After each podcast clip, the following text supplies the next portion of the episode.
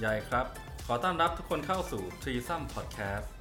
อ่านให้ลึก อ่านให้มัน อ่านให้แตก Threesome สวัสดีครับอ่ากลับมาพบกับรายการ t r e e s o m Podcast นะครับ อืมวันนี้วันนี้ใครหายไป เออวันนี้ก็ถ้าท่านผู้ฟังฟังมาทุกเทปเนี่ย วันนี้ก็จะเป็นอีกโทนหนึ่ง เพราะว่ามีใยมีอีฟ แต่ไม่มีแพรอืมแต่พอไม่มีแพรเนี่ยจะมีก็ดีคนแล้วเข้ามีคนเข้ามาแทนแพรหน่อย ก็คือสวัสดีครับทิติมีแต้มครับหน้าเข้มมาเลยนะครับ โอเคอก็เมริกาโน่วันนี้พี่ป่านทิติเข้ามาทั้งทีเนี่ย ก็ต้องคุยเรื่องอะไรที่มันเข้มๆนิดนึงอืมครับ เข้มแบบเอสเพรสโซ่หรืออเมริกาโน่ดีครับ เอาอเมริกาโน่ก็พอจะได้ไม่เข้มไป โอเคครับอ่า เติมน้ำเยอะหน่อย ครับอืมอ่าทีนี้ อันนี้เราถามทุกคนก่อนคือ หลาย ๆ คนอาจจะเคยได้ยินคำที่เขาพูดกัน เป็นแบบว่า พวกผู้ใหญ่ชอบพูดกันนะ พูดว่าบุญคุณต้องทดแทนอืมอืมอีกคำหนึ่งก็ที่มาพูดแค้นกันต้องกินน้แค้นต้องชำระสิทำไมต้องกินน้ำไหนอีฟขยายความดิำเอาแค้นไงคำว่าแค้นอะเอ้ามันมันไม่ใช่ภาษากลางเหรอ อะไร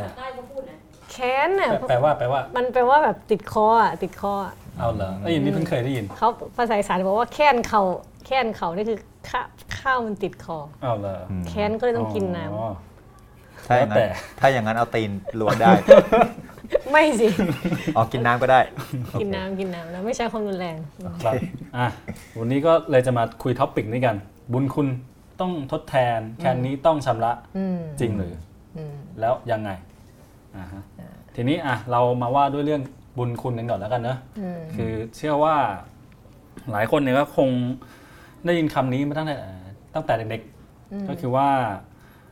การเป็นลูกที่ดีเนี่ยก็ต้องกตัญญูอืมพ่อแม่ก็คือพระในบ้านของเราอือหือนะฮะแต่ประเด็นคือว่าเอ้ยมันเป็นอย่างนั้นจริงหรือเปล่า แล้วภายใต้คำนี้วัฒกรรมนี้เนี่ย มันเกิดขึ้นจาก ความคิดอะไรยังไงนะฮะอันนี้เนี่ยก็เอ่อเดี๋ยวจะอ้างเรฟเฟรนนิดนึงก็คือมันเป็น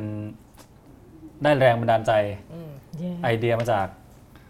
คลิปของเว็บไซต์ Echo อืมอืมเชื่อว่าหลายคนก็คงเคยดูนะ คือแบบ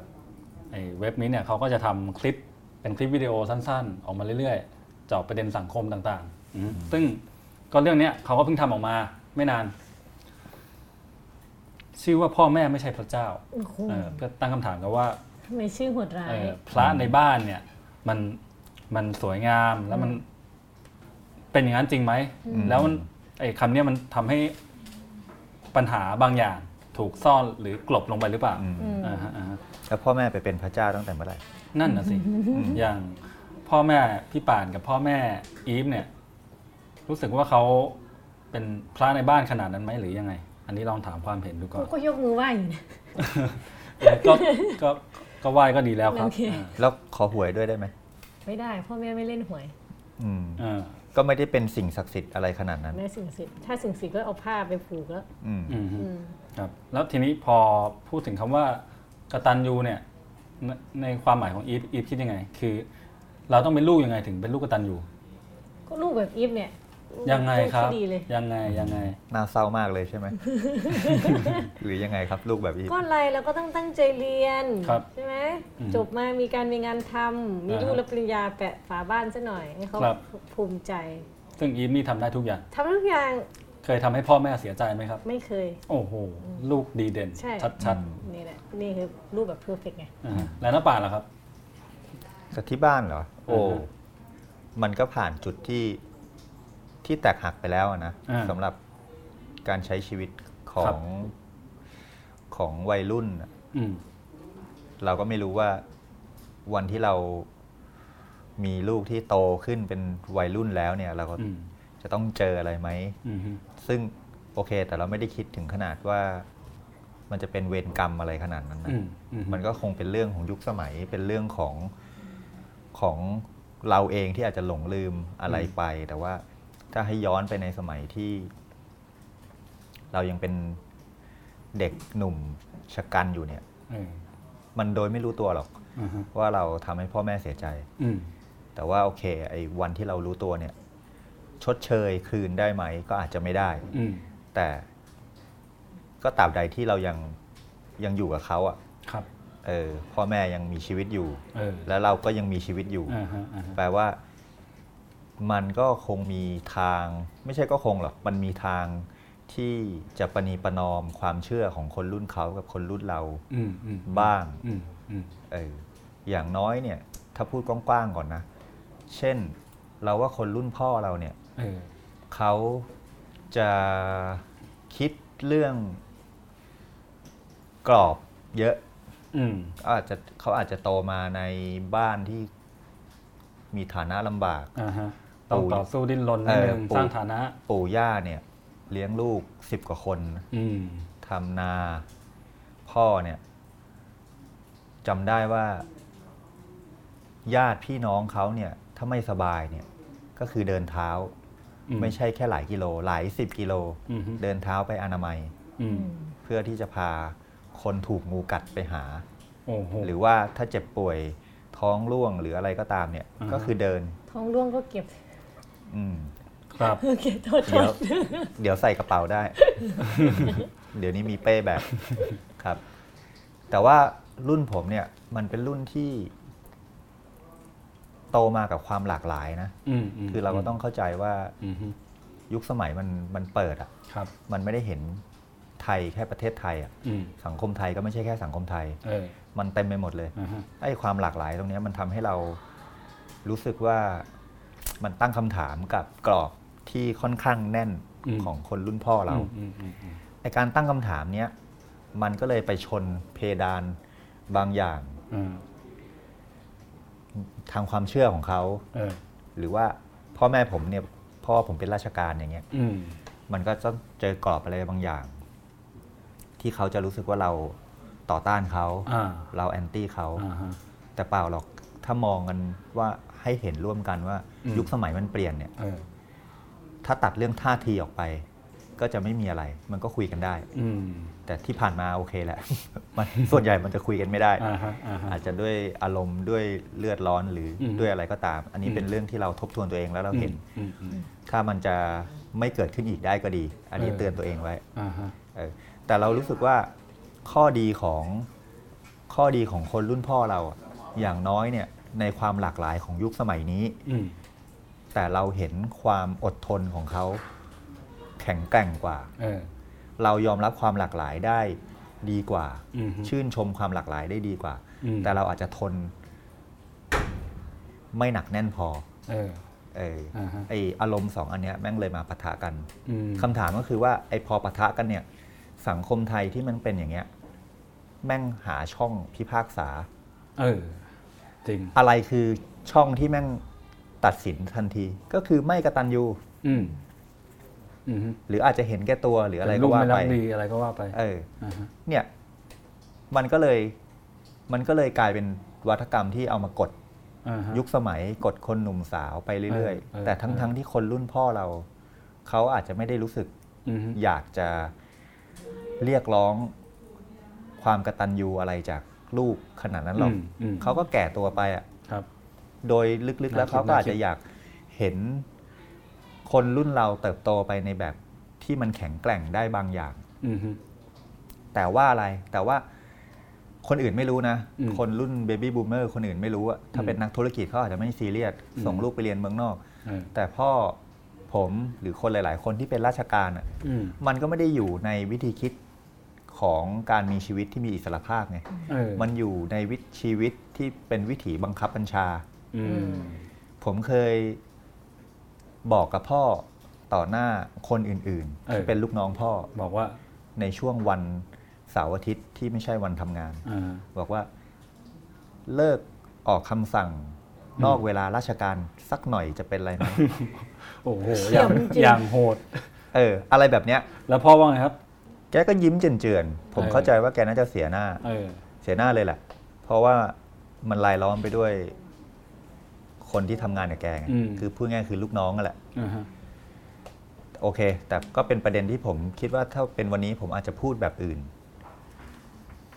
ให้มีท่าทีที่ดีกว่านั้นอืมแต่ก็ไม่รู้จะพูดยังไง ให้มัน ให้มันเข้าใจคือใจความผมคือ ผมไม่ได้อยากจะหักหน้าพ่ออืมแต่ผมอยากให้รู้ว่ามันเป็นเซนส์ของ ความรู้สึกว่าคนในแวดวงราชการอะอืมคุณอยู่ในลมหายใจของการบังคับบัญชากันมากเกินไปเอออันเนี้ยเป็นเซนส์ที่เรารู้สึกว่า เราอยากจะสื่อสารกับพวกเขานะอืมเอออืมอืมอันนี้ก็เป็นอีกเรื่องหนึ่งแต่โอเคมันผ่านระยะเวลานั้นมาหลายสิบปีแล้วเออพ่อเราทุกวันนี้ก็ช่วยเลี้ยงหลานทำสวนอืมใส่หมวกแบบ เขาเรียกว่าอะไรหมวกสารเหมือนชาวนาอืมทั่วไปอะไรเงี้ยมันก็ไม่ได้มีภาพของเป็นข้าราชการระดับสูงอืมอะไรแล้วเออแล้วทีนี้อะพออันนี้ถามต่อนิดนึงแล้วกันพอนับป่านมีลูกเนี่ย มันมีความรู้สึกว่าเฮ้ยลูกเนี่ยแบบเราเป็นเจ้าของเจ้าเจ้าเข้าเจ้าของเขาเดี๋ยวพอมันโตขึ้นมาเนี่ยต้องทดแทนบุญคุณนะต้องแบบว่าตอบแทนนะ มีฟิลอย่างนี้ไหมไม่เคยคิดเลยเออเราว่าเราเราว่าเราโชคดีที่ รู้สึกได้ตั้งแต่ลูกยังเล็กอ่าแต่ไม่ได้หมายความว่าเราจะปล่อยให้ลูกมันแบบ โตไปแบบตามมีตามเกิดนะอืมฮึแปลว่าในวันที่มันตั้งไข่เนี่ยเออเราก็ช่วยประคับประคองอ่าฮะให้ให้สมกับที่เราให้เขาเกิดมา เขาเลือกไม่ได้นี่อืมอืมเราเป็นคนเลือกให้เขาเกิดมาเออถูกไหมเราก็อยากจะประคับประคองไปให้จนวันที่เขารู้สึกมี mindset เป็นของตัวเองว่าเขาอยากจะเลือกชีวิตแบบไหนอืม แล้ววันนั้นก็เป็นเพื่อนกันเอออันนี้อุใครจะรู้สึกอุดมคติอะไรก็ก็ช่างเขาแต่เราคิดแบบนี้อืมแล้วเรารู้สึกว่ามันสวยงามเออเออแล้ววันที่ลูกสุดยอดแล้วแล้ววันที่ลูกรู้สึกว่าเราเป็นพ่อเขาได้เนี่ยเออแปลว่าเขาก็จะไม่เดินห่างจากเราไงอืมตราบใดที่เขารู้สึกว่าเราเราเป็นเพื่อนเขาได้เนี่ย มันก็เดินไปพร้อม ๆ กันนะอืมโอ้โหเออเฉียบอืมก็ก็ประมาณนี้แล้ว แล้วเราไม่รู้ว่า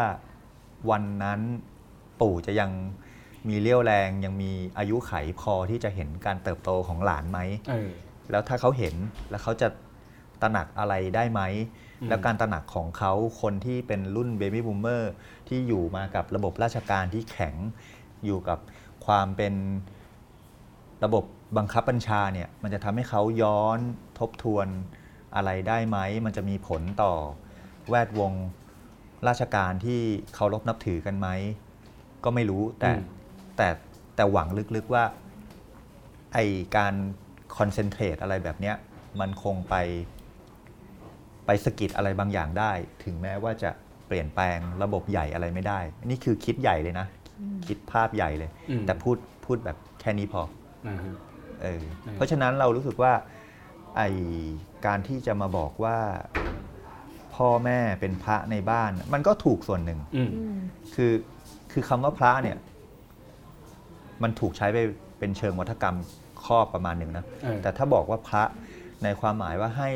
คนที่อยู่ในบ้านให้ลูกหลานสบายใจอบอุ่น เป็นที่พึ่งพาได้ หรือแม้กระทั่งว่าเป็นเพื่อนกันเนี่ย อืมนี่คือซักเซสแล้ว เออ พอแล้วถ้าอ่าฮะจะถ้าจะพูดในความหมายว่านี่คือพ่อแม่คือพระเจ้าเนี่ยอืมก็พูดได้ไม่เป็นไร อ่าฮะ ไอคลิปเอ็กโคจะโจมตีเออ ว่า พ่อแม่เป็นพระเจ้าจริงเหรออืมก็ก็ขออธิบายแบบนี้ เอออืมโอเคครับ เอออืมอะอันนี้เดี๋ยวขมวดเกร็ดความรู้นิดนึงเป็นข้อมูลอืมสั้นๆ คือก็ดูจากในคลิปเอโคเนี่ยแหละ มันก็มีข้อมูลบางอย่างที่น่าสนใจเหมือนกันว่าอืมเอ่อในช่วงสองสมปีที่ผ่านมาเนี่ยเขาก็ไปเช็คดูสายด่วนกรมสุขภาพจิตที่เข้าไปปรึกษาปัญหาต่างๆ คนที่โทรเข้าไปเนี่ยมันพบว่าหนึ่งในสามเนี่ยปรึกษาปัญหาเรื่องครอบครัวอืมเรื่องความรุนแรงที่เกิดขึ้นในครอบครัว แล้วคนที่โทรมาปรึกษาปัญหานี้เนี่ย มีแนวโน้มเพิ่มขึ้นเรื่อยๆเรื่อยๆเรื่อยๆอืมนั่นคือคน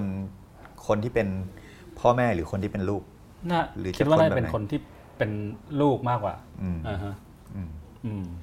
ถ้าถ้าอ้างจากคลิปอะนะอืมอืมอืมอืมทีนี้อีกพอยหนึ่งก็คือว่า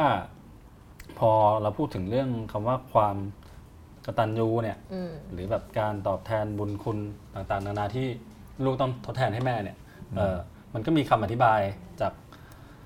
อาจารย์โสรัตน์หงสดาลมอืมที่เป็นอาจารย์ปรัชญาที่จุฬาอืมเขาก็ให้คำอธิบายที่น่าสนใจเหมือนกันว่าเออในวัฒกรรมชุดเนี้ยมันก็เชื่อมกับวัฒนธรรมในสังคมไทยอย่างค่อนข้างแนบแน่นอืม โดยที่พอพูดคำว่ากตัญญูปุ๊บเนี่ยเหมือนกับว่าในมุมพ่อแม่นะก็จะมองว่าเอ่อตั้งแต่เราเลี้ยงลูกมามีลูกมาจนโตขึ้นมาเนี่ยมันคือการลงทุนอย่างหนึ่งอืมทั้งแรงกาย แรงใจ แรงเงินอืมทีนี้เนี่ยพอลูกโตขึ้นมาเนี่ยเออคือพูดง่ายๆว่าเหมือนกับว่าเราก็ต้องต้องชดใช้ลูกเนี่ยต้องตอบแทนบางอย่างอืมทดแทนบุญคุณบางอย่างอืมโดยใช้คำว่ากตัญญูเนี่ย มาเป็นการทวงบุญบุญคุณอืมอืมอาจารย์ก็เลยใช้คำว่าเออบางทีเนี่ยมันก็เลยทำให้จากลูกเนี่ย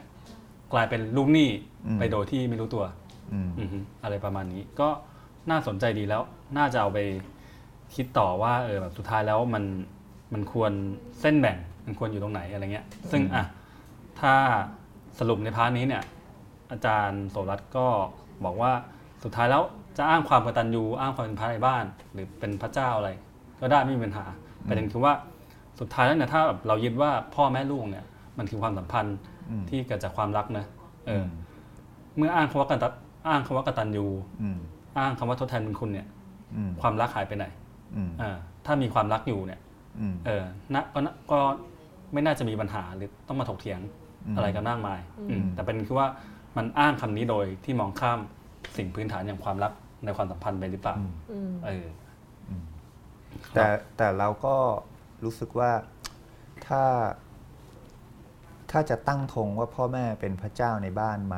อืมแล้วแล้วคนหนุ่มสาวจะต้องลุกขึ้นมาปฏิเสธอ่าฮะเลยสิ้นเชิงเนี่ย ทั้งทั้งที่แบบยังต้องอืมยังต้องขอเขากินอยู่นะ อ่าฮะอันนี้เราก็รู้สึกว่ามันก็ดูผิดฝาผิดตัวไปอืมคือ คือไม่รู้แหละ ครอบครัวใครก็คงมีวิธี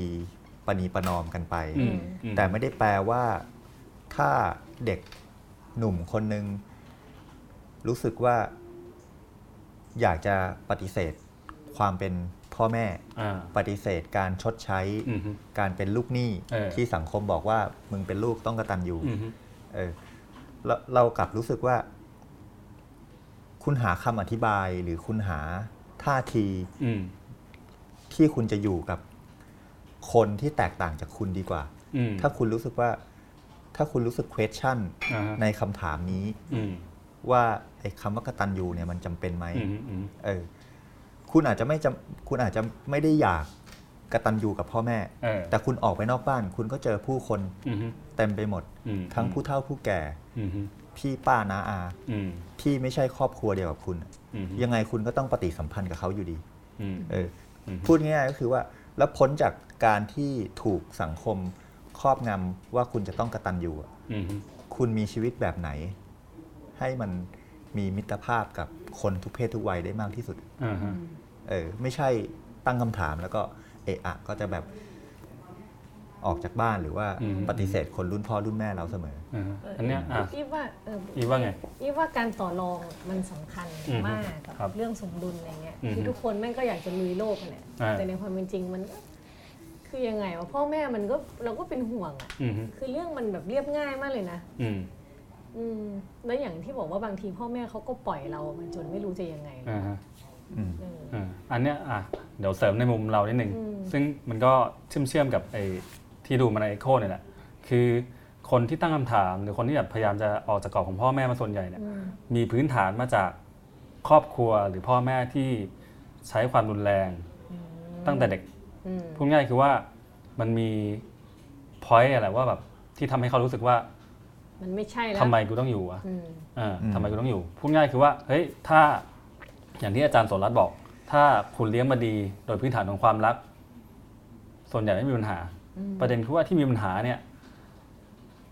เอ่อถ้าพูดแรงๆเนี่ย คนที่แบบประสบกับตัวเขาจะบอกว่า เออถ้าถ้าเลือกเกิดได้อะถ้าเลือกเกิดได้อะก็ไม่อยากเลือกเกิดมาเป็นลูกของพ่อแม่สองคนนี้อะเพราะว่ามันไม่มีความสุขเลยอืมอืมอะไรอย่างนี้อืมอืมเออ เนี่ยแล้วก็มันน่าสนใจตรงที่เวลาเราพูดประเด็นแบบเนี้ยมันก็จะค่อนข้างเหมารวมไปอืมคือเราเห็นหลายคนเลย มีครอบครัวที่อบอุ่นอ่าฮะครอบครัวที่ดี บางคนเป็นปัญญาชนอืมคุณไม่ได้มีปัญหากับพ่อแม่อืมฮึแต่คุณรู้สึกแอนตี้วัฒกรรมนี้ก็เห็นเออด้วย แต่คุณอ่าเอาไปเคลมเอออันเนี้ยน่าความสนใจเฉพาะของครอบครัวอือฮึอื่นๆ หรือแม้กระทั่งส่งเสริมสนับสนุนให้คนหนุ่มหรือลูกของบ้านนั้นแอนตี้พ่อแม่ เอ้ย มึงจะไปกระตันยูทำไมมึงถูกสังคมหลอก แล้วก็ต้องไปสนับสนุนให้เขาอ่าฮะออกมาหรือไป against อืมอืมพ่อแม่เขา against your father ทั้งทั้งที่ทั้งทั้งที่คุณสุขสบายดีนึกออกปะอ่าฮะทั้งทั้งที่คุณสุขสบายดี ทั้งทั้งที่พ่อคุณซื้อเบนซ์ให้ขับเออใช่ป่ะเราเห็นเยอะมากเลยที่อืม ที่เป็นแบบนั้นอ่าแล้วก็จะบอกว่าเอ้ยรู้ไหมกูลูกใคร เออ คือคือมันเหมารวมไม่ได้อะพูดตรงอ่าฮะๆเออ แต่ว่าจะลดแกลบยังไงอืมจะอืมจะทำให้มันคิดร่วมกันทั้งสังคมอืมฮึแล้วก็เกลี่ยทุกข์สุขแบบไหนไม่ใช่พูดเอามันปากเออเออประไม่มาใช่ณว่าไม่ได้ไม่ต้องสุดโต่งเกินไปในทั้งสองฝั่งอย่างนั้นไหมอืม คือแต่แบบกูไม่กระตันยูเลยพ่อแม่คืออะไรเนี่ยกูไม่ได้อยากอืมเกิดมาซะหน่อยอืมมันก็จะเกินไปหน่อยใช่ไหมล่ะอืมอืมแล้วแล้วพอใครสักคนหนึ่งที่เป็นรุ่นลูก สมมุติว่ามีข่าวออกมาว่าอ่าฆ่าแม่ฆ่าพ่อเออด้วยอารมณ์ชั่ววูบหรือเออเมาหรืออะไรก็ตาม ข่าวก็พาดหัวเลยใช่ไหมทรพีอ่าอะไรเงี้ย แล้วคำถามก็คือว่า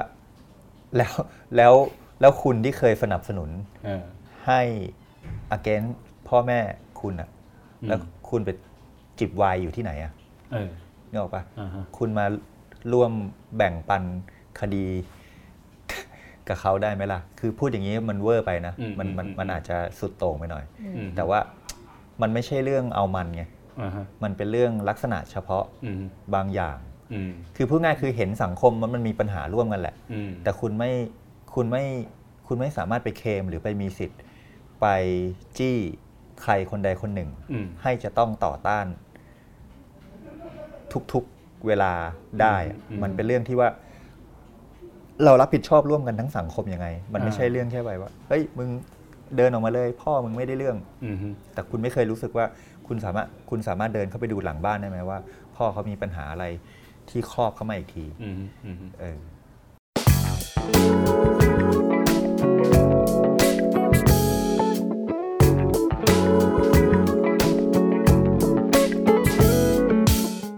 อ่าคราวนี้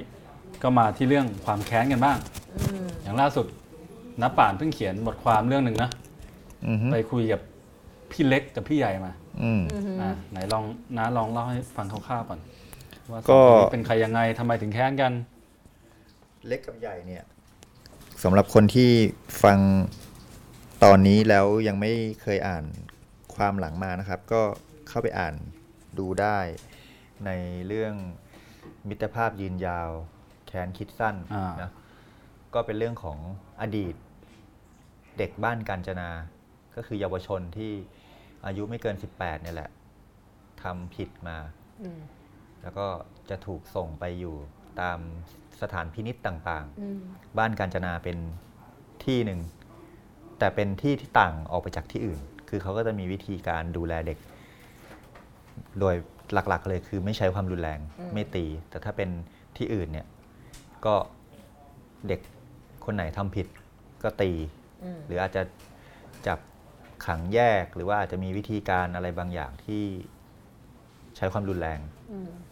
อันนี้เป็นเรื่องที่สังคมไทยก็รับรู้อยู่แล้ว ทีนี้เรื่องของเล็กกับใหญ่เนี่ยเป็นเรื่องที่มันท้าทายวัฒกรรมอืมสังคมไทยมาก ๆ เลยว่า ไอ้ว่าแค้นต้องชำระเนี่ยอืมมันจริงหรือเปล่า ใช่ไหมคนดูหนังจีนดูกำลังภายในกันมาเนี่ย ก็อาจจะติดกับวัฒกรรมเนี้แหละว่าแค้นต้องชำระอืมใช่ไหมเป็นเรื่องการไม่ยอมเสียหน้า เป็นเรื่องการต้อง อะไรล่ะ ให้สัตว์สาบานแล้วก็ต้องทำให้ได้อะไรเงี้ยนะ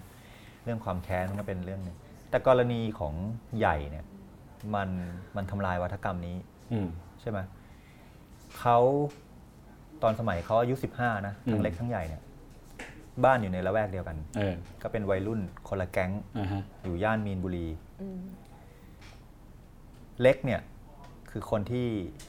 เป็นคนที่เริ่มเรื่องนะเอออยู่บ้าน ก็มีปัญหากับคนข้างบ้าน ซึ่งมากินเหล้าขวางหน้าบ้านของเขาเอออืมพอวงเล่าเมาก็เลยเถิดไปจนมีการเอ่อต่อปากต่อคำกัน อืมเล็กก็พยายามเก็บอารมณ์ไว้ อืมคือวัยรุ่นเลือดร้อนนะอืนะมแต่มันก็ไม่จบ อ่าผู้ใหญ่ในวงเล่า เอา ปืนอัดลมมายิงบานเกตบ้านเล็ก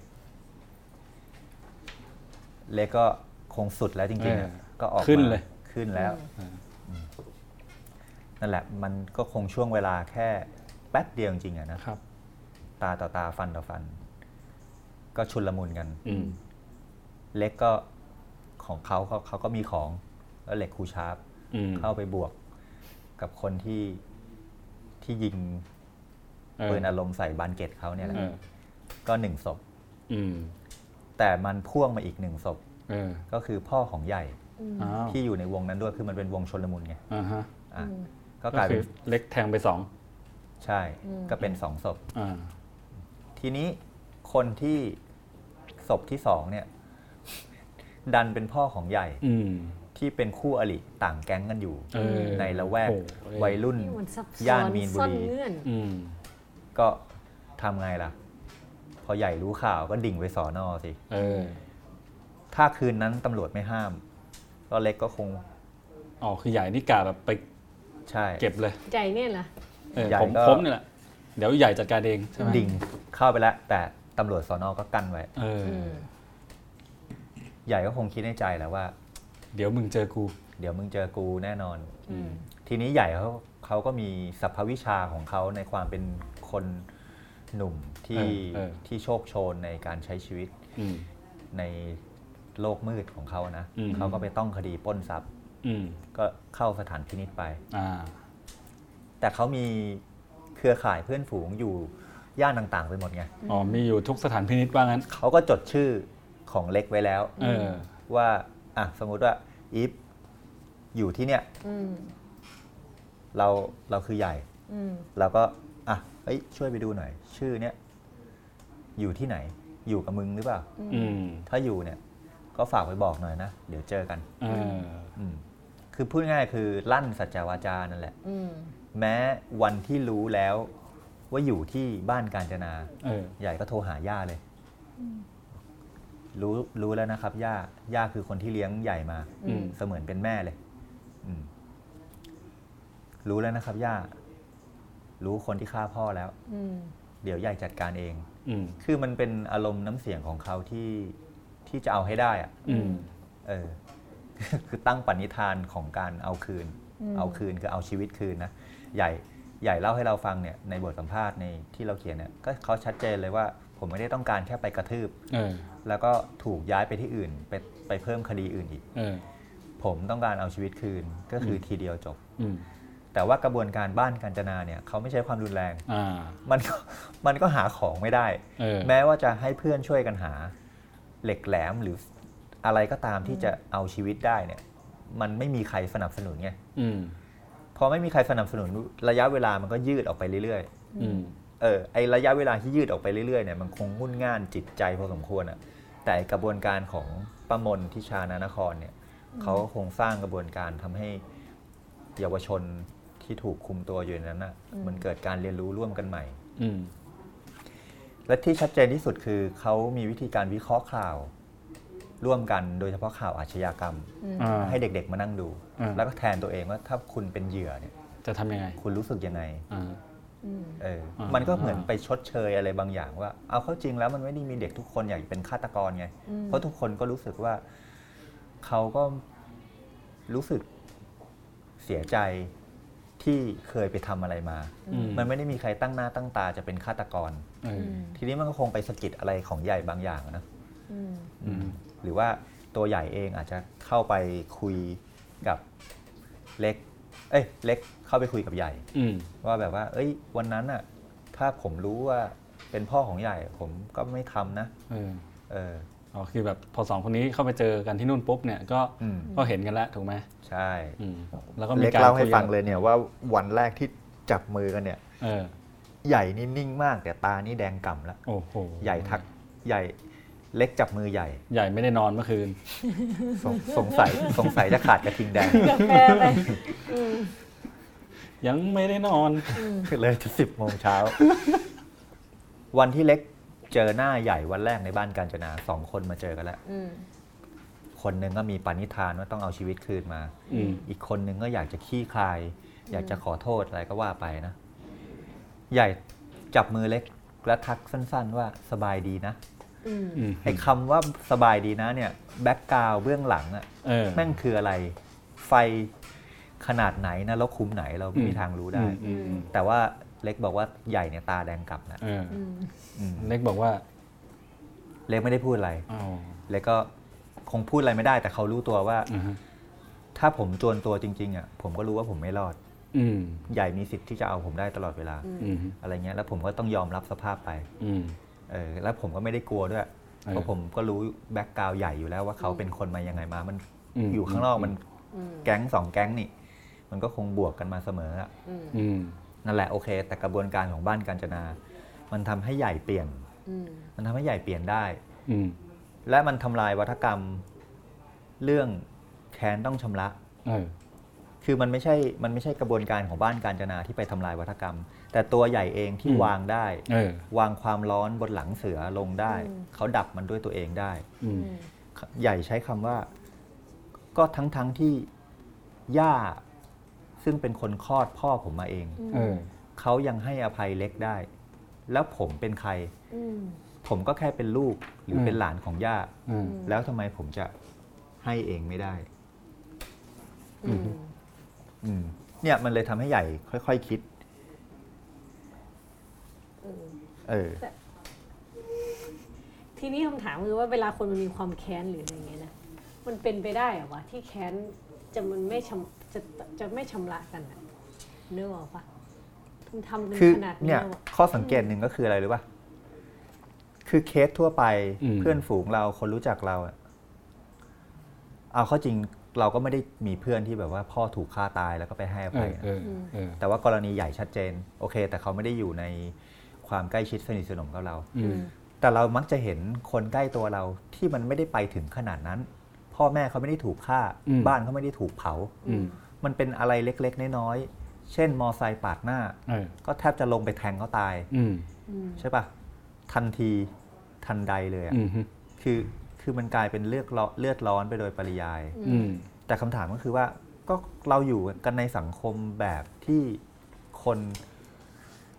ถูกให้เชื่อว่าจะต้องเอาตัวรอดไงตาต่อตาฟันต่อฟันเออตาต่อตาฟันต่อฟันมันไม่มีมันไม่มีสังคมที่ที่มารองรับหรือว่ามา มาโอบอุ้มในการปณีประนอมไงอืมอืมใช่ปะเออกระบวนการแบบเนี้ยมันเลยไม่เกิดขึ้นจริงในสังคมไทยอืมแล้วพอกรณีของใหญ่ก็มีคนบอกว่าโลกสวยใช่ปะไอคนที่พูดว่าโลกสวยเนี่ย พ่อคุณยังไม่เคยถูกแทงตายเลยนะเอออืมแล้วคุณจะมาบอกว่าคุณโลกสวยได้ไงอืมเออ แต่กรณีใหญ่คือมันพิสูจน์ไปแล้วไงมเออ แล้วใหญ่ไปไกลกว่าการให้อภัยเล็ก ที่ฆ่าพ่อเขาตายอืมใหญ่ไปไกลถึงขั้นทำลายวัฒกรรมเรื่องการประหารชีวิตด้วยเออยังไง ใหญ่อธิบายว่าเหมือนเขาเลี้ยงปลาในบ่อเนี่ยอืมแล้วถ้าปลามันกัดกันเนี่ยเออถ้าเขาเชื่อว่าจะต้องประหารเนี่ยเขาคงต้องฆ่าทุกตัว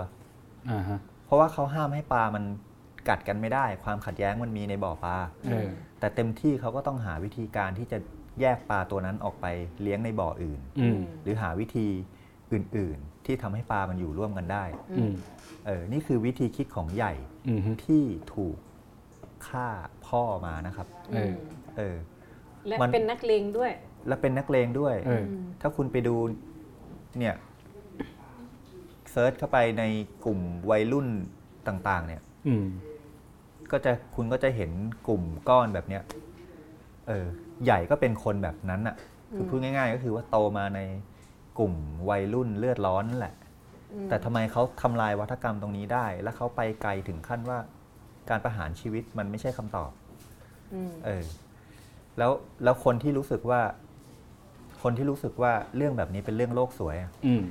คำถามก็คือว่า ก็ใหญ่เขามีชีวิตอยู่ในจุดศูนย์กลางแบบนั้นอะอืมแล้วโลกเขาสวยไหมอะเออโลกสวยไหมที่ตัวเองก็ต้องคดี อื่นๆปล้นทรัพย์เข้าคุกไป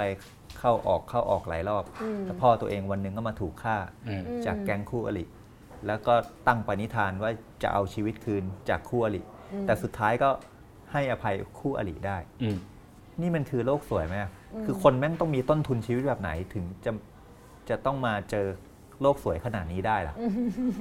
ก็ก็ไม่รู้อะแต่อืมแต่ว่ามันก็สะท้อนว่าอาจจะเป็นหนึ่งในพันหรือหนึ่งในแสนห รือหนึ่งในล้านของสังคมไทยอืมแต่มันก็เป็นบทพิสูจน์ในส่วนน้อยที่สุด ว่าโลกสวยของคนที่พยายามจะโจมตีวัฒกรรมเรื่อง ถ้าแค้นแล้วต้องชำระอืมถ้าก่อคดีอาชญากรรมอะไรต่างๆ ก็ต้องประหารชีวิตเนี่ย กรณีของใหญ่มัน มันเป็นตัวพิสูจน์ให้เห็นนะอืมว่ามันไม่จำเป็นต้องต้องเป็นแบบนั้นอ่าฮะเออ โอเคครับก็ได้ทั้งสองประเด็นบุญคุณต้องทดแทน แค้นแคนก็ไม่ต้องชำระก็ได้อืมอ่าแต่แค้นต้องชำระของใหญ่เนี่ย มันคือเขาชำระจากตัวเองไงเออเขาชำระเขาชำระชำระพูดให้แค้นโลกสวยหน่อยก็คือชำระแค้นในใจของตัวเองเขาได้ชำระแค้นในใจตัวเองไปแล้วไงโอ้โหโอ้ยเอองั้นเราก็กตัญญูพ่อแม่ในใจได้ไหมเดี๋ยวเดี๋ยวไม่ต้องทำจริมึงงมึงเทียบอย่างนี้ได้เหรเอออคุณเที่ยวเลยนี่ไงเรากตัญญูแล้ว แต่เราไม่ต้องทำอะไรอ่าฮะ สิ้นเดือนกับแล้วพ่อแต่ก็โอนมาหน่อยเด้อพ่อมีสักสองร้อยไหมเออตัดไปนะทุกทีเฮียแม่งฟิลลิ่งแม่งขาดนี่โอเค ก็เทปนี้ก็ประมาณนี้นะอืมมีฟังใครเพลินๆแล้วเดี๋ยวไปเสริมอ่าอะไรอีกไหมครับ ไม่มี ก็ไปอ่านทวนกันได้ในใช่มิตรภาพยืนยาวแค้นคิดสั้นมันก็จะเห็นกระบมิวนตรกาภาพรนี่ก็ยาวแหละเพราะว่ายาวไปนู่นถึงลาวเลย ครับ ตรงนี้ก็ตัดจากออกนะ สระบุรีอะ